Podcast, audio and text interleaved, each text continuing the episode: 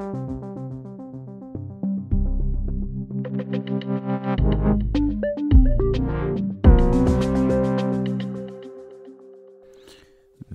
er skyld i, at vores smør og mælk er blevet så pokkerstyrt?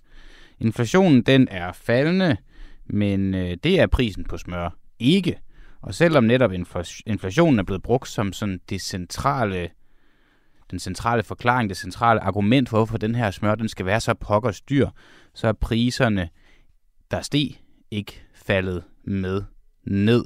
Ifølge politikken så koster en pakke discountsmør i Danmark stadig 25 kroner, og i Tyskland koster det akkurat samme produkt omkring 12 kroner efter store prisnedsættelser. Spørgsmålet er selvfølgelig, om det er supermarkederne, der sidder og malker penge ud af os danskere, eller om det er Arla, der distribuerer, der distribuerer det, som, øh, eller ikke distribuerer det, som, der sender det ud til distributørerne, som, øh, som tager alt, alt, alt for for høje priser på det. Jeg, øh, jeg må indrømme, jeg ved det faktisk ikke. Jeg har skrevet med Salling her i fredags, og øh, deres øh, svar kan vi lige komme tilbage på om ganske kort øjeblik. Palle Jacobsen, øh, du er markedsanalytiker og fra analysefirmaet Agrocom. Godmorgen. Palle? Ja? Nå, der var du. Det var lige et eller andet øh, med lyden her. Nu kan jeg høre dig. Godmorgen at det kun i Danmark, at priserne på smør ikke er faldet igen? Nej, det skal jeg ikke kunne svare dig på, men øh, det, jeg kan, kan se, det er, at øh, angropriserne både på det interne europæiske marked og på verdensmarkedet er faldet med cirka 30 procent. Øh, om det så er butikker i Tjekkiet, der ikke har taget priserne ned, mm. det skal jeg ikke kunne svare dig på. Men, øh, men øh, markedet er faldet med 30 procent cirka. Og vi kan jo så se, altså lige inden det var, at du kom på, så fortalte jeg, at i Danmark, der koster en pakke discount smør 25 kroner, mens den i Tyskland koster 12 kroner efter store prisnedsættelser i februar. Øhm, hvorfor er der den forskel på, på Danmark og Tyskland? Ja, det spørger jeg også mig selv om. Det her, for mig at se, der, der er det en gåde. Altså, man kan jo ikke, man kan ikke øh, finde forklaringer på det i øh, markedet i hvert fald. Øh, nu siger du 12 kroner i Tyskland og 25 i Danmark, og det er selvfølgelig halv pris. Øh, som jeg sagde før, så er priserne faldet med cirka 30 procent. Mm. Øh, og det er jo mindre end halv pris. Ikke? Øh, forskellen på, øh, på Danmark og Tyskland er jo, at, øh, at moms og lønninger er øh, anderledes i Tyskland. Men, men, men øh, det forklarer jo ikke, at øh, det prisfald øh, er udeblevet. Fordi det der med lønningerne i Danmark, det er jo ikke noget nyt. Det er jo noget, vi altid har, eller, altid har haft. Jo. Ja. Øh, så, så, så, så, så det vi mangler, det er, at du kan så tage de, de 25 øh, kroner i Danmark, og så øh, trække 30 procent fra. Øh, så, så, havde, så havde de gjort deres arbejde. Ikke? Hvor, nu spørger jeg bare lige om noget. Øh, hvor, hvor, hvor, hvor mange år har du arbejdet inden for sådan markedsanalyse? Men øh, jeg startede, øh, jeg startede i øh, 2001. Så det er i øh, efterhånden 22 år. Det er 22 år. Du har arbejdet med det her i 22 ja. år. Du, du kan ja. som en erfaren markedsanalytiker ikke komme med en god forklaring på, hvorfor priserne på smør stadig er så høje. Øhm. Jo, altså det er jo samme forklaring, som vi har set hver eneste gang, at, øh, at øh, priserne er steget. Så sætter man priserne op og forklarer dem med Øh, de forhold, som, man nu, som der nu er årsagen til, at priserne er steget. Øh, og øh, når priserne så skal sættes ned igen, så, så, så glemmer man det. Det, der er specielt den her gang, det er, at prisudsvingene altså først stigningerne og nu efterfølgende faldet, øh, er så voldsomme og er så markante, at det, at det springer i øjnene på, øh, på øh, øh så nogen mm. som dig, og, og, og I begynder at interessere jer for det. Øh, tidligere, der har det måske været øh, 2 kroner eller 5 kroner, eller hvad ved jeg, og så øh, har, øh, har man lært at leve med det, og så er det det. Den her gang, der, der er det et, et, et stort beløb, og øh, jamen, så øh, øh, kommer det til de almindelige mediers øh, bevågenhed. Ja. For mig er der sådan set ikke noget nyt i det her. Nå, okay. okay. Men nu, nu, nu sagde du, at de glemmer at sætte priserne ned. Hvem er det, der glemmer det? Er det forhandlerne, eller butikkerne? Er det Arla? Hvem, hvem, hvem er det, der glemmer at sætte priserne ned? Jeg er jo ret overbevist om, at øh, problemet øh, ligger ved, til, ved detaljledet. Altså, man, man kan jo selvfølgelig beskylde uh, Arla for ikke at sætte priserne ned, men hvis du nu har dit hus til salg, eller din lejlighed til salg, uh, og uh, markedet falder, uh, og der så kommer en og, og, og, og, og byder uh, gammel pris på din lejlighed, mm. så siger du, at det er selvfølgelig fedt og, og, og, og, og, og sælger ham lejligheden til en pris, du oprindeligt har drømt om, så sætter du dig ikke og siger, Nå, ja, men markedet er for øvrigt faldet med 10 procent, mm. så nu kan du få lejligheden 250.000 billigere.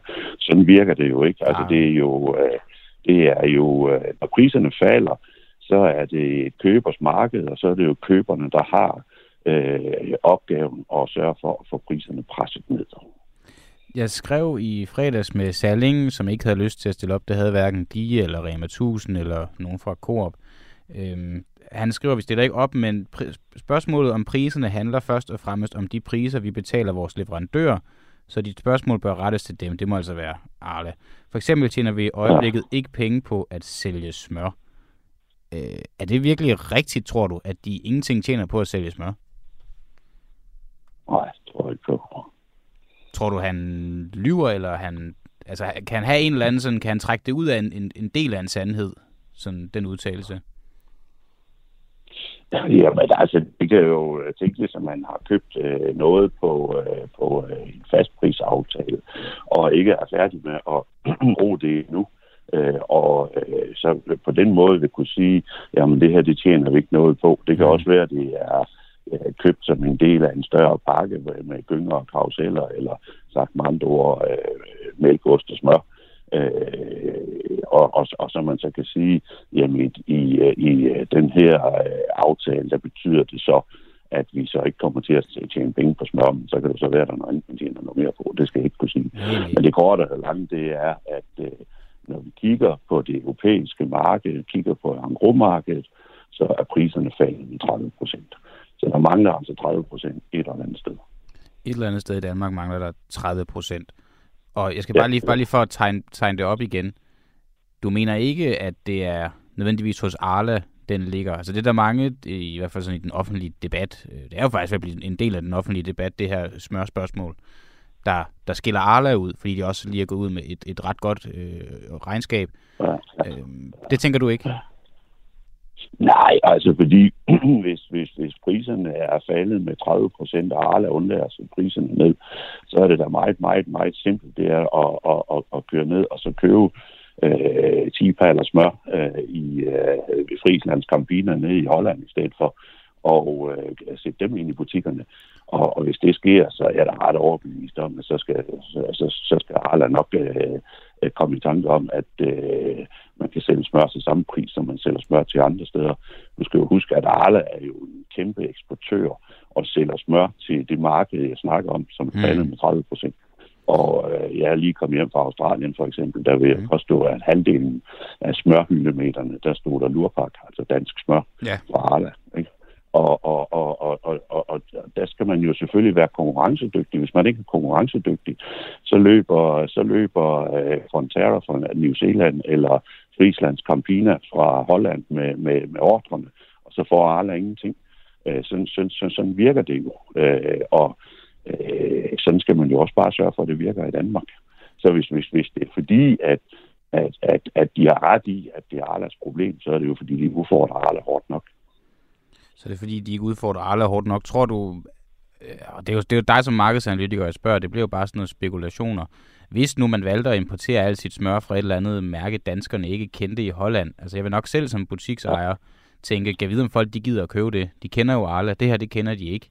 Går de så ikke bare over et andet sted, hvor de forhandler, forhandler Arla? Altså kan man ikke ud fra den logik sige, at Arla måske sidder på en eller anden form for monopol, der er svært for butiksejerne at bryde? Jo, jo, men så kan man jo så tilføje, så beder, så beder forbrugerne jo selv om det. Så beder forbrugerne ja, selv om, altså, så er det deres hvis, egen skyld, at priserne ikke falder. Ja, altså hvis de, hvis de har mulighed for at købe smør til for eksempel 15 kroner fra Frinslands Campina, og der er Arla smør til 25 kroner på hylden, og de så tager uh, Arla smøret, jamen så har de jo haft muligheden, og så har de så valgt så har de jo valgt øh, den gode mulighed. Det er jo fuldstændig ligesom, hvis du skal ud og købe en ny bil, mm. og, og, og, og, du kan, og du kan vælge imellem en, en Kia og en Mercedes, og du så vælger Mercedesen, Nå jo, men så har du jo selv valgt, og, og, og, at du vil betale øh, prisen øh, for, for, for det andet produkt. Ikke? Men, men nu som forbruger, så kan jeg jo, nu bare lige her til sidst, øh, nu går jeg ud i, den, i verden og skal, jeg skal faktisk handle på vej hjem i dag. Jeg kan jo som forbruger ikke bestemme, hvad der er på, på hylderne i butikkerne. Hvad kan jeg gøre nu og her for at få smøret billigere, hvis det er hvis jeg har en, en grad af en aktie og, og mulighed for at ændre det i, i situationen? Hvad kan jeg gøre?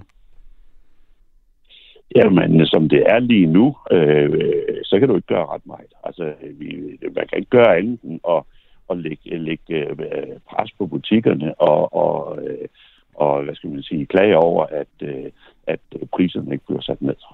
Det, det er det, man kan gøre. Okay. Alternativt, så kan man selvfølgelig starte bilen og køre til Tyskland og købe smør, men det, er jo, det er jo for kun et tema for dem, der bor nede ved grænsen.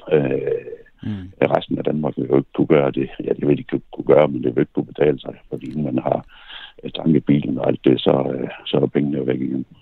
Så vi må bare håbe, at, øh, at dem, Eller der... så skal man jo være, ja. være rigtig hård, så skal man jo... så skulle man jo, hvad her det, gå sammen i forbrugerorganisationer, og så, hvad her det, starte en ny andelskæde op og, og, og, og importere smør selv. øh, det er en butik. Det er jo, jo, jo, men ja, ja. det griner godt nok af, men, men Nå, nej, men det er en god idé. Øh, brugs, brugsforeningerne, de er der opstået, opstået ud af sådan noget, jo ikke? Ja, det er da rigtigt. Så faktisk, øh, ja, men nu undskyld, jeg kom til at grine af det. Det, det, det er bare, hvis jeg, det er fordi, jeg tænkte, hvad jeg skulle gøre som forbruger. Hvis jeg skulle starte en butik, det vil helt sikkert gå galt. Men man kunne godt sende opfordringen ud til, til de danskere, der sidder og lytter med lige nu. Hvis du vil have billigere smør, så ja. åbn en, en butikskæde. Øh, Palle Jacobsen, ja. markedsanalytiker fra analysefirmaet Agrocom. Tusind tak, fordi at du vil stå tidligt op på sådan en mandag og tale med mig om smør. Anna. Og øh, i den sådan videre korrespondence med Salling, som ikke havde lyst til at stille op, og Rema 1000, som heller ikke havde lyst til at stille op, og Coop, som heller ikke havde lyst til at stille op, så havde jeg i, i, i korrespondancen med, med Salling et opfølgende spørgsmål på, på deres svar i forhold til, at de ikke tjener penge på smør lige nu øh, hvor jeg så spørger, hvad det siger, at I over et helt regnskabsår ikke tjener penge på smør, eller tjener I kun på smøret, øh, når I vælger ikke at sætte det på tilbud. Og øh, til det der svarer de bare tak for din henvendelse og interesse, som vi desværre må takke nej til i den her omgang. Så det svarer vil de ikke. Øh, det spørgsmål vil de ikke besvare, og øh, hvad kan man tolke af det? Jeg kan i hvert fald tolke, at de ikke har lyst til at stille op. Og det er selvfølgelig ærgerligt, fordi at, øh, de er jo en part i det her har måske et ansvar for det. Og, og er, er, det, er det åndssvagt, at smøret er blevet et, et debatemne, den her klump, klump smør, der ligger lige foran mig en gang, gang kernet mælk, eller kernet fløde, tror jeg det er. Øh, er det åndssvagt, at den er genstand for debatten i dag, og for ja, en stor del af det på her program? Det kan du skrive ind i vores øh, live-tråd på Facebook, og, og byde ind med, hvad tænker du selv om, at smøret er så dyrt? Palle, han siger jo, øh, som vi lige havde med her før, at smøret er faldet 30 procent i sådan det øvrige Europa, bare ikke i Danmark. Hvorfor er det, vi skal betale så meget for smør her i Danmark, når de ikke skal det i Tyskland? Det kan godt være, at det er sådan per enkelt indkøb er en 12 kroner, du, du ender med at betale ekstra, men på, på den lange bane smør det er noget, vi alle sammen bruger, og vi har lige været igennem inflation, og mange familier er trængte, og pengene er svære at få til at række til de udgifter, der nu engang er. Så jeg tror nu alligevel faktisk, at, at vi godt kunne bruge, at prisfaldet også fulgte herhjemme i Danmark, og at vi ikke skulle betale så meget for de produkter, vi alle sammen går og bruger hver eneste dag. I hvert fald, hvis ikke at det nødvendigt, vi betaler så meget for dem, vil jeg mærke. All right. Ja, vi bliver i, i, i, i smørrillen her, fordi hvem er det, der er skyld i, at smør og mælk er blevet så pokker styrt? Øhm, Niels Philip Kelsen, nu lyder det som, at det er dig, jeg anklager for at være skyldig i det. Det er det ikke. Du skal bare tale med mig om det. Du er forbrugerredaktør på, på BT. Godmorgen. Godmorgen. Hvornår startede priserne med at stige på det her smør, hvis vi lige sådan skal tage den helt fra start? Jamen altså smør, nu, nu, nu, nu fokuserer du på smør. Yeah. Øh, mælk, vi kigger jo meget på fødevarepriserne helt generelt set i, i uh, supermarkederne. Ikke? Og jeg vil sige, vi startskud er mere eller mindre efterår 2021, august-september 2021. Øh, vi har haft en periode, hvor øh, de store supermarkedskæder ligesom har varslet det lidt, kan man sige, i medierne. Der kommer altså prisstigninger. Så begynder de så småt at stige i efteråret 2021, og så, så er det som om, at så sker der virkelig noget i januar 2022, så stiger priserne voldsomt der. og så er det bare gået opad siden da. Øh, så, øh, hvis, man, hvis man ser det på en graf, kan man jo sige, at det, det nærmest eksploderer frem til sommeren øh, øh, 2022. Øh, mm. Begynder stille og roligt at flade ud. Falde en lille smule, stige en lille smule, og så igen her mellem december og januar. december 2022 og januar 2023, så har det så fået et nyt hak op øh, og faktisk ramt en ny top. Så efteråret 2021, og så egentlig en ret markant stigning derfra. Og hvad har supermarkedskædernes forklaring været siden, at øh, smørpriserne og generelt fødevarepriserne begyndte at stige, og så til, til i dag? Hvad, hvad forklarer de sig med? Jamen, det kan man kan sige, det har jo ændret sig lidt, altså, øh, som det er skrevet frem. Ikke? Til at starte med, der handlede det meget om øh, forsyningsproblemer på grund af coronanedlukninger rundt omkring i verden. Så var det fragtpriser og sted og så videre. Så invaderede Rusland Ukraine i februar 2022. Og så var det jo pludselig mange ting. Så var det globale råvarepriser, som allerede var stigende, som så, så fik et ekstra hak op. Øh, så var det jo, vi har jo alle sammen oplevet mange af de her ting selv. Så var det oliepriser, som gjorde, at benzin og diesel blev dyrt det er jo så, øh, hvad hedder det, supermarkederne, de transport, får jo også varerne transporteret ja, ja. rundt, så det er så jo en ekstra udgift, ikke? Mm. Ja, eller gas steg i pris, øh, altså et supermarked, du kan forestille dig, hvor meget el sådan, øh, bare en butikskæde som Bilka bruger, eksempelvis for at home sådan en dag der med køle, øh, monter og fryser. Så det har været el, det har været gas, det har været globale råvarepriser, det har været olie, det har været fragt, det har sågar været gødning. Og det har lidt skiftet, som månederne er gået skrevet frem, øh, og, og vi har faktisk, vi havde jo simpelthen en situation i august-september 2022, hvor både Coop og Salling Group mere eller mindre gik ud og fortalte, nu skal I høre, det her det er vores ekstra regning til el. Det er derfor priserne stiger. Ikke? Mm. Så de har lagt tryk forskellige steder, når de ligesom har skulle forklare sig løbende, øh, når, når forskellige medier ringer og siger, nu kan vi se priserne er stedet igen, hvorfor? Og nu er inflationen så, så faldende, du... men det er priserne på ja, smør, som jeg har en klump af lige foran mig her, ikke? Og hvad er deres forklaring så på det? Ja, de peger jo meget på leverandørerne. Så siger de, jamen altså, øh, det kan godt være, at globale fødevarepriser er faldet 10 måneder i træk. Det kan godt være, at elpriserne er faldet, og benzinpriser, alle de her priser er jo sådan set faldet. men, men de kontrakter, vi har med leverandørerne, der kan vi ikke se de prisfald. Øh, det er mere eller mindre de, det, de siger. Og når man så kontakter leverandørerne, og siger, øh, nå, jamen supermarkederne siger I ikke, øh, vil sætte priser ned, så siger de mere eller mindre, vi, vi kan slet ikke udtale os om prisdannelse i supermarkederne. Det er dem, der sætter de priser, dem har vi slet ikke nogen indflydelse på. Og så kører det sådan set lidt i cirkler. Men det er vel i en eller anden grad også rigtigt nok, at de sætter priserne, men de sætter dem jo selvfølgelig ud fra, hvad de har købt produkterne ind til. Har Arla for eksempel ved du noget om, hvorvidt de har ændret priserne på, på deres produkt i takt med, at inflationen er faldet, altså prisen, som de sælger det for til supermarkederne? Øh, nej, det gør jeg ikke, men jeg vil sige, det er ikke umiddelbart mit indtryk. Mm. Øh, hvad skal man sige?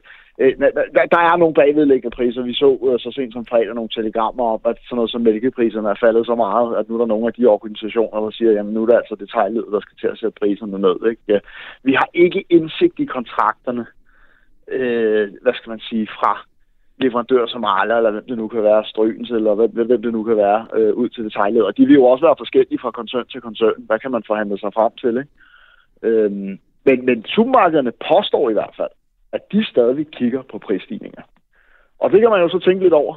Altså, mm. øh, hvis det er rigtigt, jamen øh, er det så fordi, at nogle af deres leverandører simpelthen har held til at, at holde priserne meget højt oppe? Og hvis det ikke er rigtigt, jamen er det så bare en søforklaring, og så er det supermarkederne nu, der, der holder prisen op.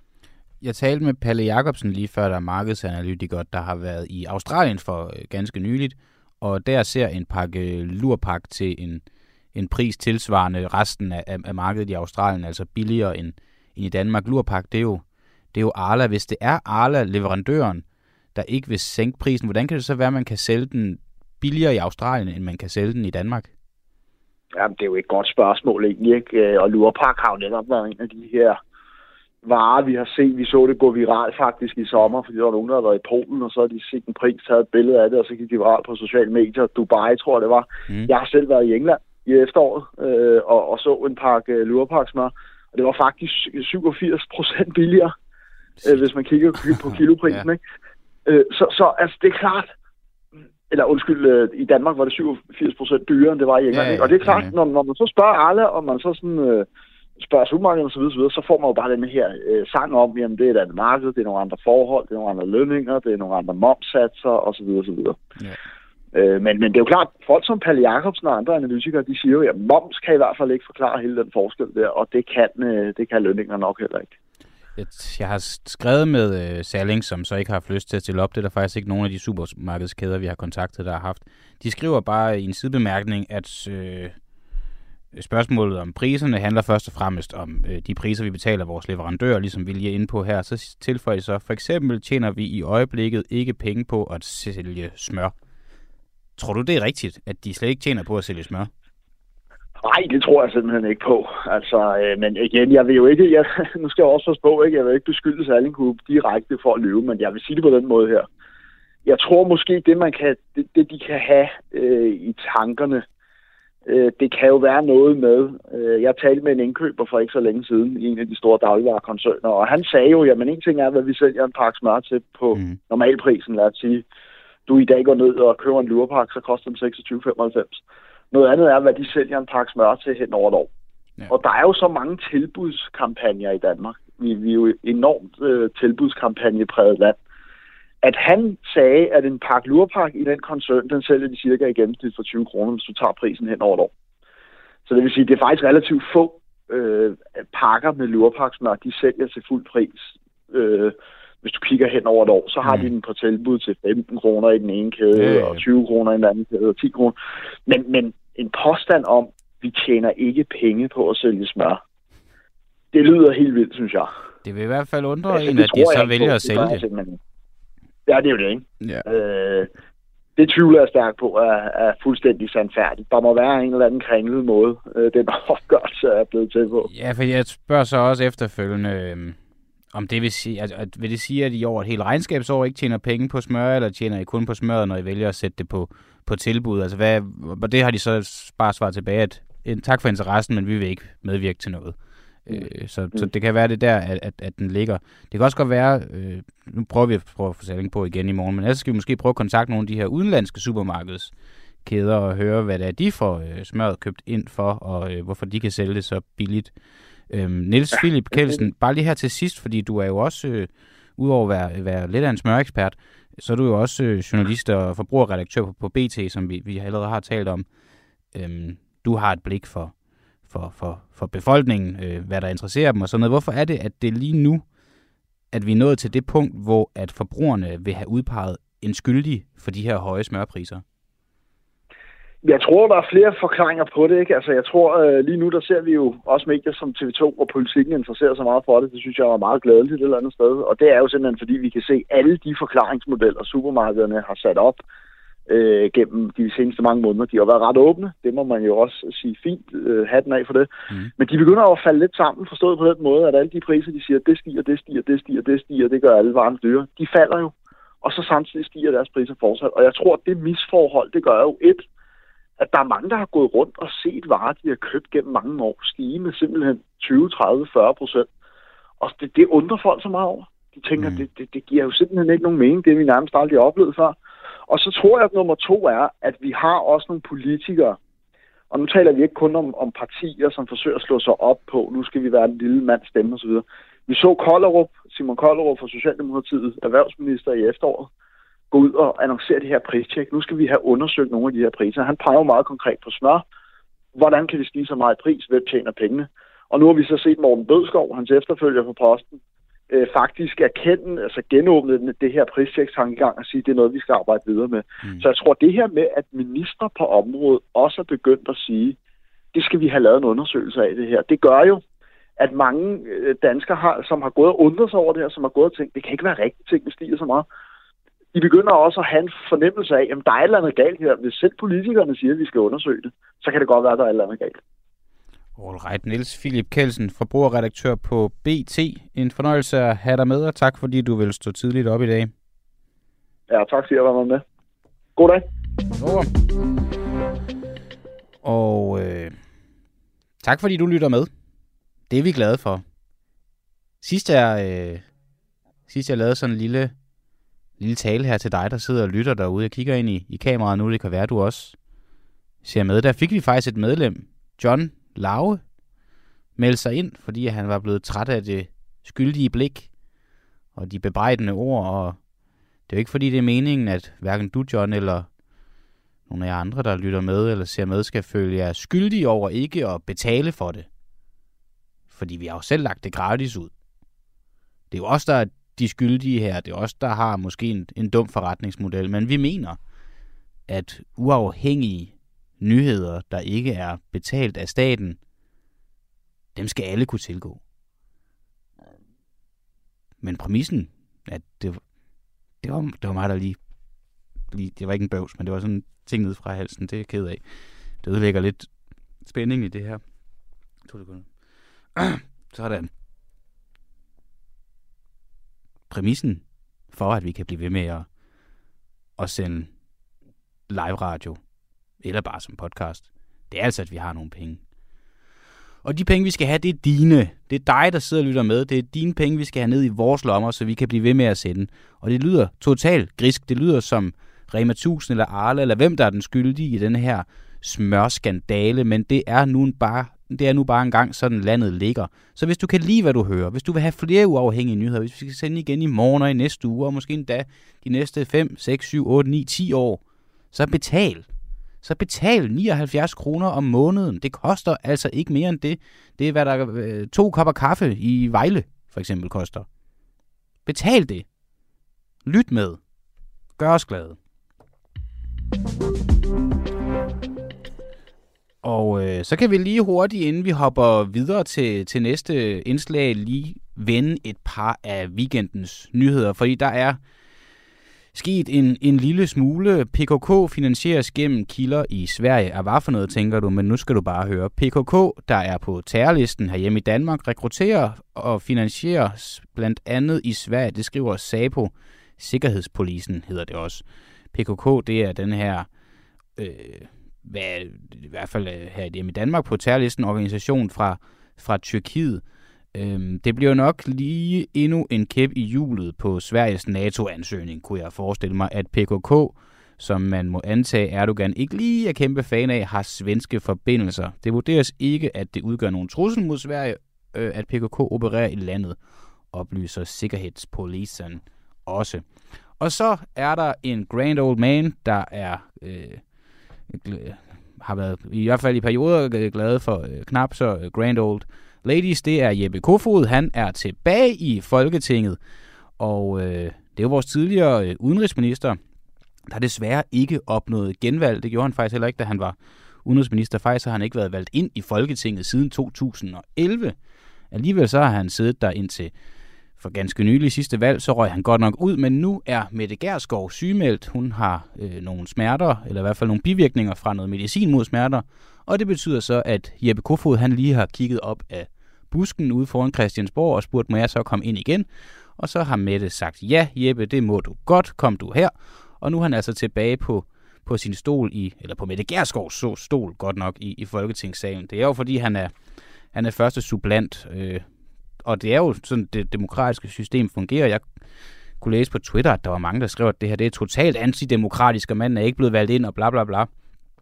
Jeg kan godt forstå, at man kan se det sådan, men, men det er jo bare fordi, han var den, der fik næst flest stemmer, dog ikke til at komme ind. Og øh, der skal være de her 179 folketingsmedlemmer, så når en ryger, så skal der en supplant ind, og det var jo bare Jeppe Kofod. Så nu må vi se, om, øh, om hvordan det, det går ham denne her gang. Og så bliver vi altså i den her smør- og mælks rille. Jeg skal tale med øh, Erling Bonnesen, der er fødevareordfører for, for Venstre her lige om et, et ganske kort øjeblik. Og udover øh, at Erling Bonnesen han nu også er en stemme i den her smørdebat, så har Morten Messerschmidt faktisk også meldt lidt ind. Han har sagt til Berlingske, at smør er, har en unormal høj pris. Han vil have myndighederne til at undersøge, om der er noget galt. Erling Bonnesen, fødevareordfører for Venstre. Vil du også have myndigheden til at undersøge, om der er noget galt? Og godmorgen. Jamen, øh, godmorgen og, og tak øh, for spørgsmålet. Øh, vi ser jo, øh, kan vi sige, at markedet øh, sådan reagerer med nogle forskellige prishop. Øh, det, der er vores opgave som øh, politikere, og det er jeg meget enig med Morten Messerschmidt øh, i, at øh, det er jo at tjekke, at øh, markedet øh, fungerer Øh, og det kan vi jo gøre blandt andet ved nogle øh, pristjek, som, som det hedder. Mm. Og det synes jeg, at det er ganske glimrende, at vi også får det gjort, hvis der er mistanke om noget nogen Det har jo umiddelbart ikke nogen grund til, at det er. Men øh, hvis der er årsag, øh, så skal vi det selvfølgelig bare have fundet ud af det. Men umiddelbart, så er det jo, øh, kan vi sige, øh, markedstilpasninger, der, der sker. Vi har været igennem de øh, urolige tider, som vi alle sammen øh, er på vej igennem kvæg øh, krigssituationen med Putins krigsoverfald, øh, inflation og stigende renter. Det sætter sig jo også i, i fødevarepriserne. Vi har dog heldigvis også set tendenser til, at priserne går ned igen, men øh, hvis der er behov for det, så synes jeg, det er fint at få lavet et øh, pristjek på, på udvalgt øh, varer. Okay, så du vil også gerne have, at myndighederne skal undersøge, om der er noget galt?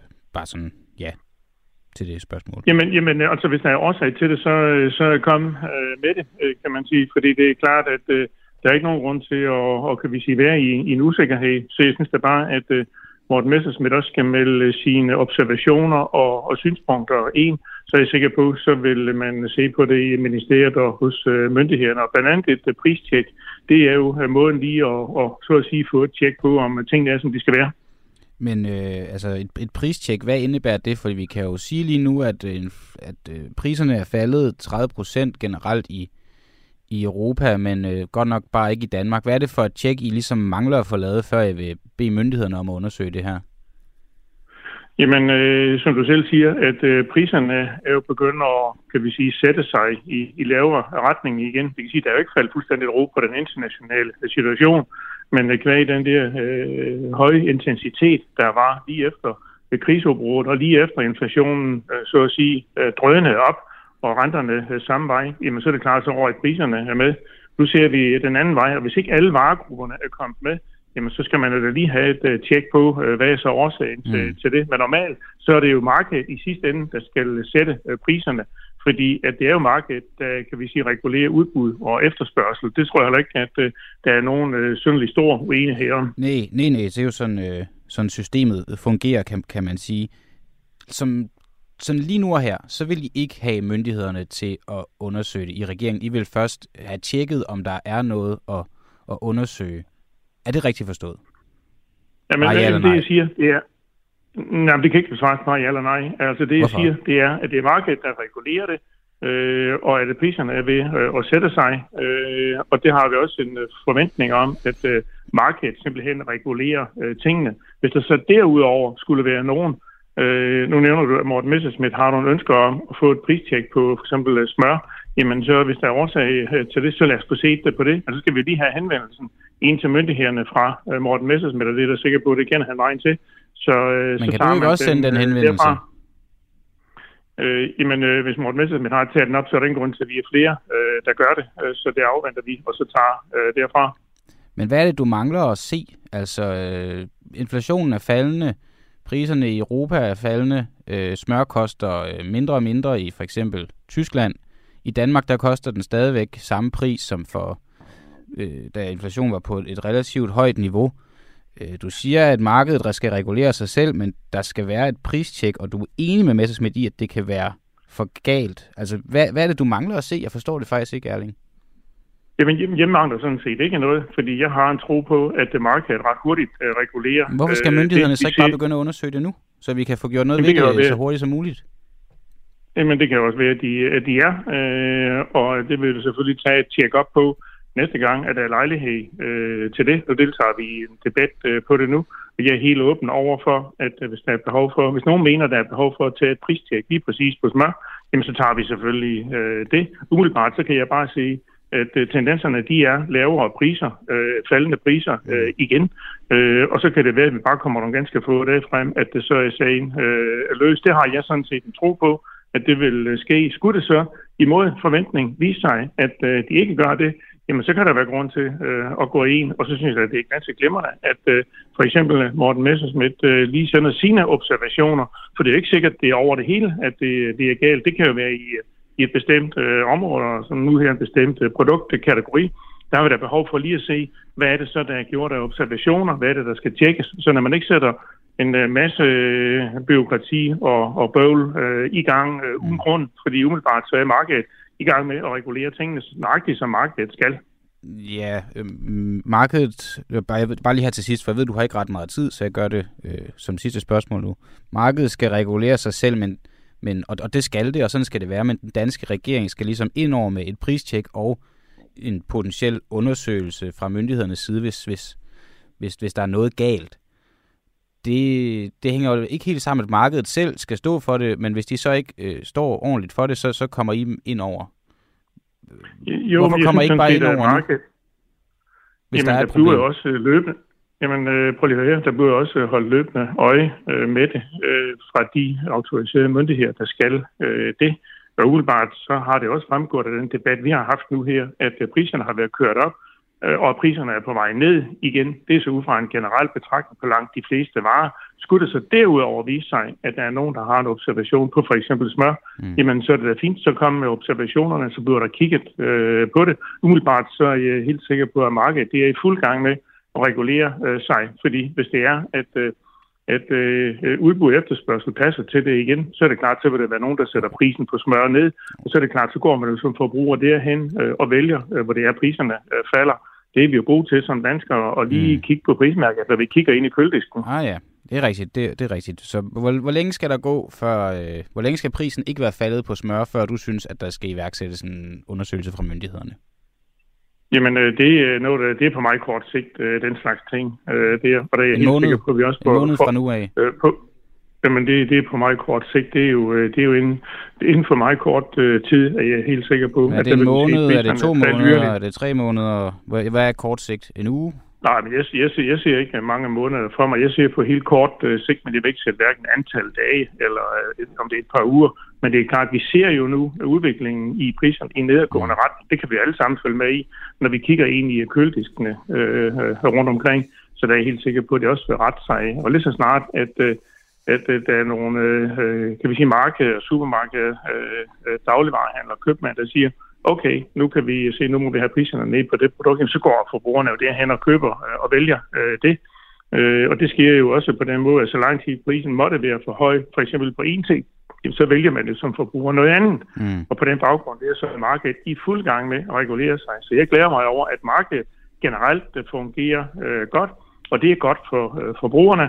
Øh, og skulle der være behov for at sætte pristjek øh, ind på en bestemt varegruppe, så gør vi det, når, når der er anledning øh, til det. Det er det, vi har myndighederne øh, Og at til. Priserne er med faldet det. i det øvrige Europa, og at smøret koster dobbelt så meget i Danmark, som i, i hvert fald discountsmør i Danmark, som discount gør, gør i Tyskland, det er ikke anledning til at få det undersøgt. Trods Jo, inflationen jo, er faldet. det er det. Jo, det er det. Det har jeg netop øh, bekræftet Okay, nå, så undersøger I det. i Så undersøger interviewet, det nu. øh, her. Ja, så undersøger jeg det bare nu. Der har jeg så- bekræftet et par gange her nu, Okay. at øh, lige præcis derfor vi har mekanismerne øh, til det. Så I Så undersøger øh, det nu. det bliver der selvfølgelig holdt øh, øje øh, med, som vi har debatteret, og jeg har svaret øh, nu. Og mere tror jeg ikke, jeg har tilføjet til det. Nej, men det er så fint, Erling Bonnesen. Så I undersøger det nu, og det lyder godt, så følger vi op på det, og, og, og kontakter dig måske igen for at høre, hvad I fandt ud af jeres undersøgelse. Tak fordi du var med, fødevareordfører for Venstre. Velbekomme.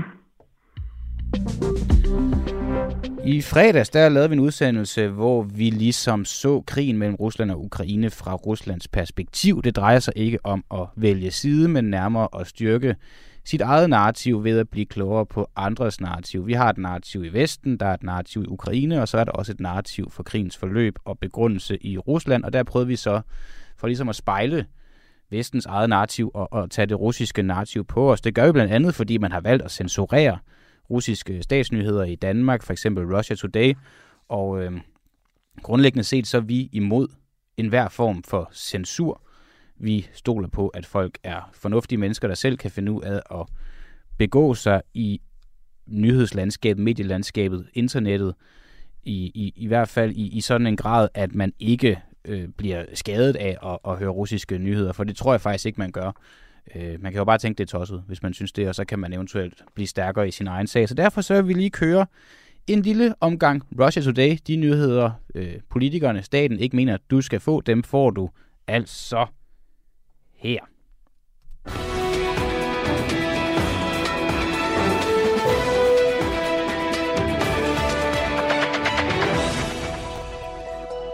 Putin afslører Moskvas hovedproblem med USA. Den russiske præsident sagde, at hans land er imod en unipolær verden, der kun drejer sig om Washingtons interesser.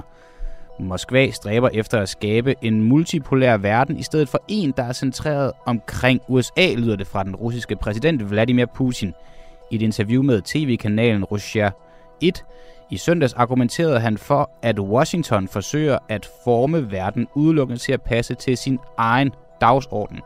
Putin antydede, at Amerikas satellitstater også kender til disse egoistiske intentioner. I midlertid har de valgt at se bort fra dette på grund af forskellige årsager, forbundet først og fremmest med stor afhængighed i økonomisk og forsvarsmæssigt henseende, sagde den russiske leder. Og øh, så skal vi videre til noget med NATO, fordi NATO-medlem kan udskyde afstemning om udvidelse. En embedsmand har antydet, at lovgivere kan have brug for mere tid til at overveje ansøgningerne fra Sverige og Finland om at slutte sig til NATO. Ungarn er en af kun to NATO-medlemmer, der endnu ikke har formelt godkendt ansøgningerne fra Sverige og Finland om at slutte sig til den vestlige militære blok. Man kan have brug for, man kan, man kan have brug for mere tid, end der var forventet, siger Viktor Orbans stabschef. Budapest havde planlagt at tage emnet op i sin første parlamentariske session i år tidligere denne måned, men Orbán sagde fredag, at lovgiverne har brug for mere tid til at diskutere sagen. Han har anklaget begge NATO-aspiranter for at sætte spørgsmålstegn ved Ungarns demokrati og retsstatsprincipper med åbenlyse løgne. Det ungarske nationalforsamling sagde tidligere på ugen, at det kunne holde en endelig afstemning om NATO's foreslåede udvidelse i marts. Men Orbans assistent Gergely Gulaj fortalte journalister lørdag, at lovgiverne ikke har brug for mere tid. Det var din Russia Today i dag. Today from Russia.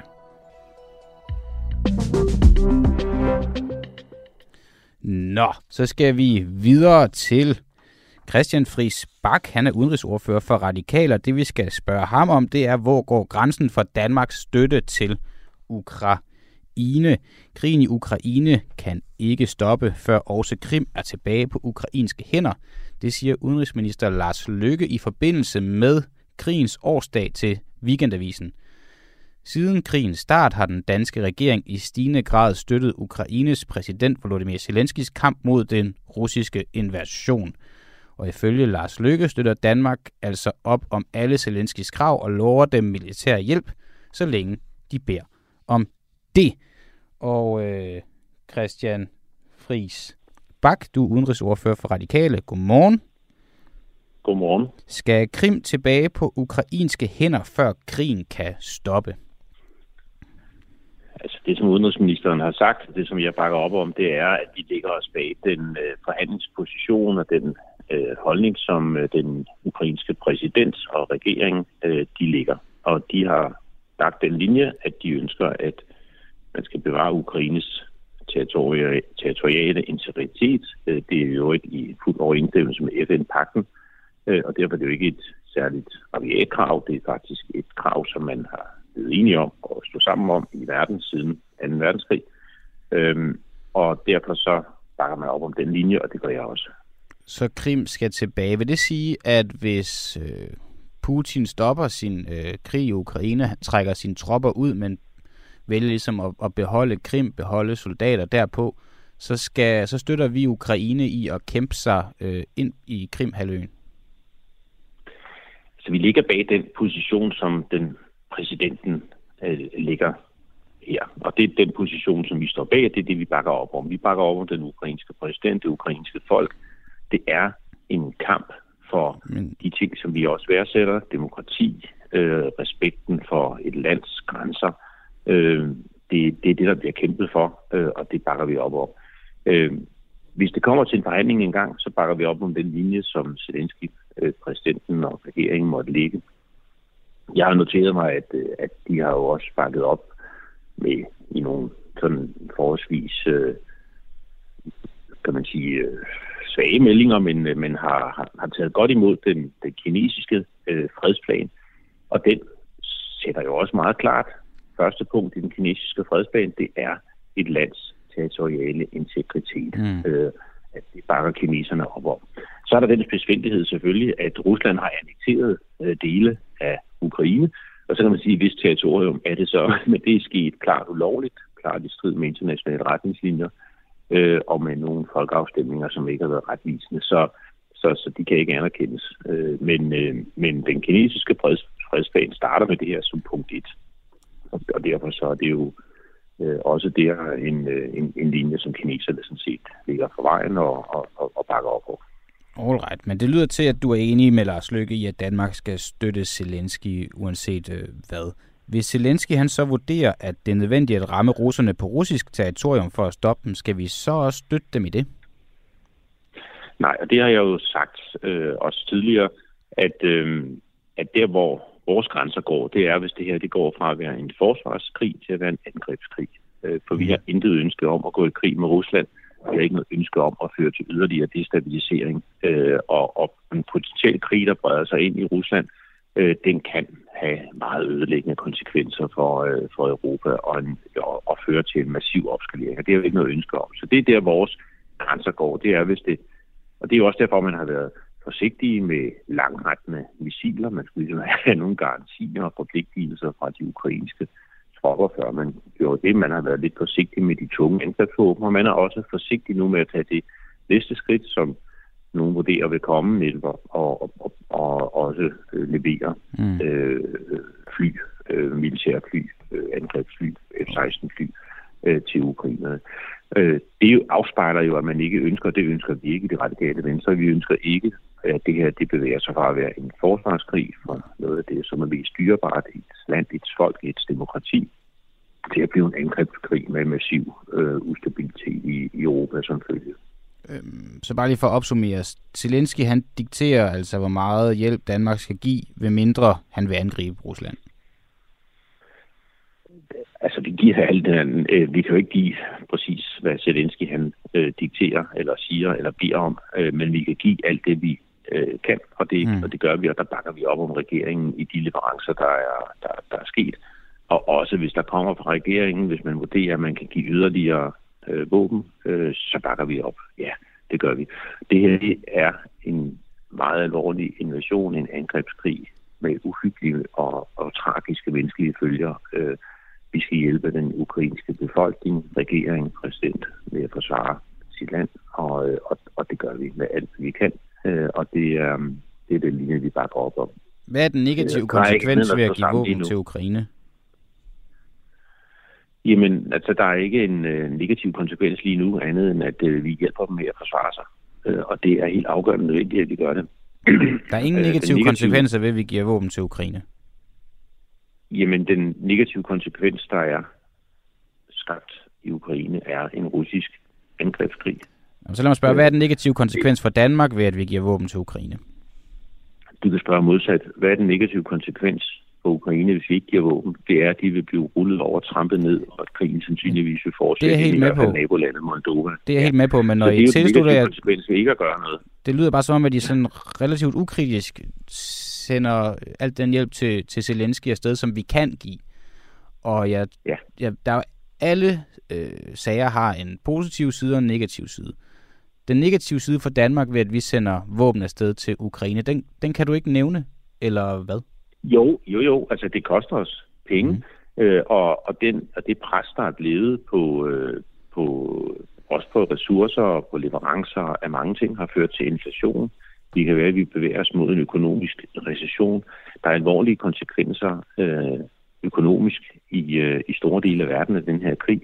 Men det er jo intet at måle med den konsekvens, det har, at et land bliver angrebet, og 10.000, måske endda 100.000 mennesker er blevet slået ihjel indtil videre i Ukraine som følge af en angrebskrig. Måske 100.000 mennesker er blevet man... slået ihjel. Hvor har du øh, den tanke fra?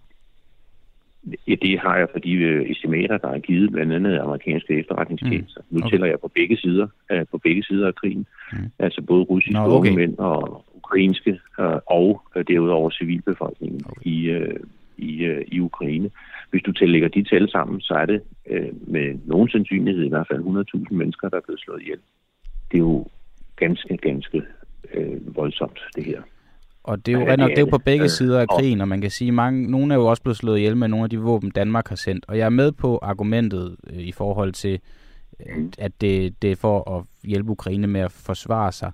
Marie Kraup havde vi med i fredags. Hun foreslår, at man fra start af, og så især nu, hvor vi kan se, at øh, som du også selv siger, dødstallet, det bliver jo bare stigende og stigende, at man prøver at indgå forhandlinger med Rusland, at man appellerer til, at Ukraine skal gøre det, og man appellerer til, at, at Rusland skal gøre det. Det vil hun gerne have, for at undgå flere øh, mennesketab. Hvad øh, vil den negative konsekvens være ved at forhandle? Hvis du viser bare et, et, et, et glimt af svaghed over for præsident Putin nu, så vil det kun føre til en længere og mere voldsom krig. Det er min klare vurdering. Hvad baserer du det på? Af førende, af førende, af førende sikkerhedsanalytikere øh, i, øh, i, i både Danmark og i hele øh, mm. Vesten, og i øvrigt så deles det entydigt øh, af den ukrainske regering og præsident, som jo kender den russiske kultur langt bedre og mere indgående, end vi gør. Et hvert tegn på svaghed nu vil kun føre til en længere og mere voldsom aggression. Er det ikke det modsatte, og... der har skabt krigen? Undskyld, jeg afbryder Christian Friis Bak. Er det ikke det modsatte, der har skabt krigen, at det er fordi, at NATO har udvidet sig, og Ukraine ligesom har styrket sig selv som land og som selvstændigt land, og i høj grad i talsat det over for Rusland og resten af verden udtrykt ønsker om at komme med i NATO. Det er vel en styrkelse af landet, og det er jo så det, man fra det russiske perspektiv i hvert fald kan sige har, har udløst krigen. Øhm, det er vel ikke på grund af et svaghedstegn, at Rusland er gået ind i Ukraine?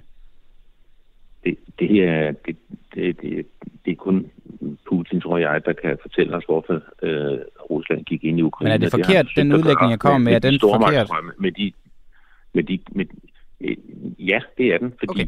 NATO har jo grænset op til Rusland øh, længe før, at Ukraine begyndte at overveje øh, at få øh, og søge om, om medlemskab i mm. NATO-alliancen. Øh, så, så har NATO jo haft grænser, der går op til Rusland. Øh, hvis du går det har de vel heller aldrig været rigtig glade for, Rusland. I Putins, I Putins tidlige år var der intet øh, der. Tværtimod søgte han et tættere samarbejde, øh, også med Vesten og, og med NATO-alliancen. Man havde nogle strategiske alliancer og partnerskaber, man prøvede at bygge op. Det kunne være gået den vej, mm. øh, at, at Rusland, hvis de havde grebet det an på en anden måde, måske over en 20, 30, 40-årig periode, end der var blevet medlem af NATO, NATO har aldrig udgjort en trussel imod Rusland. Øh, NATO har aldrig været en angreb, angrebspagt rettet mod Rusland. Rusland. Det har været en forsvarspagt. Øh, der har været grænser mellem NATO og Rusland øh, i mange, mange år, øh, og det kunne ikke være, der, der var ikke sket en opskalering eller en yderligere trussel mod Rusland ved, at Ukraine havde tilsluttet sig Rusland. Man kan botanisere i, hvordan og jeg sad selv i Udenrigsrådet i den gang, en periode som afløser på Ville Søvndal, øh, at der var der en stemning der, at Ukraine skulle vælge, øh, skulle det være os eller skulle det være dem, og der var der en retorik, som man måske kunne have grebet anderledes an, hvis man tænker mm. tilbage, øh, hvor vi godt kunne have gjort det muligt for, for Ukraine måske ikke kun at tilslutte sig med en, øh, en associeringsaftale med EU, men også kunne have tilsluttet sig den europæiske union, hvor man ligesom kunne have gjort Ukraine til en bro i stedet for et enten eller. Øh, øh, og og, og det, det kan jeg sagtens følge øh, nogle af de sådan historiske botaniseringer ind til, hvordan, hvordan man kunne have, have grebet det an, og jeg var selv en del af det, jeg har endda skrevet om det også dengang. Øh, men en angrebskrig, en invasion, nulstiller historien, der løber argumenterne ud. Der er intet, der kan forsvare det, mm. øh, og, og det er der, vi er. Øh, og, øh, og, og så er der ikke andet at gøre, end at også gribe til våben og forsyne Ukraine med de våben, der skal til for, at de kan forsvare sig. Bare lige her til sidst, ja eller nej, det, det, det lyder som, at det ærger dig, at de ikke fik Ukraine med i, i den europæiske union dengang. Er det rigtigt?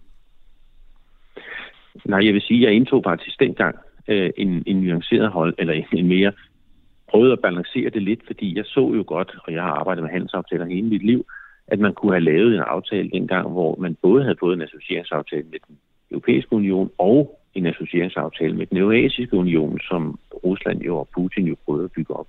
Der kunne man måske have fundet en mellemvej, i stedet for at sige, at I skal enten være med os, eller også må I være med dem. Så kunne man måske have fundet en mellemvej dengang, hvor man havde sagt, at I kan være med os begge. I kan faktisk godt være en bro mellem Rusland og, og, og EU. Øh, men det er historie, en angrebskrig, en invasion med op mod ja, 100.000 eller i hvert fald 10.000 er døde i Ukraine. nulstiller historien. Der er intet, der kan forsvare det, intet, der kan undskylde det. Øh, og derfor er det alt sammen historie i dag, og der er ikke andet at gøre end at bakke over mod Ukraine lige nu. Øh, en, og det er det, vi gør. En angrebskrig nulstiller enhver form for historie. Christian Friis Bak, øh, udenrigsordfører for Radikale Venstre. Tak fordi du var med her til morgen, og så må du have en god dag. Tak i de måde. Tak. Hej.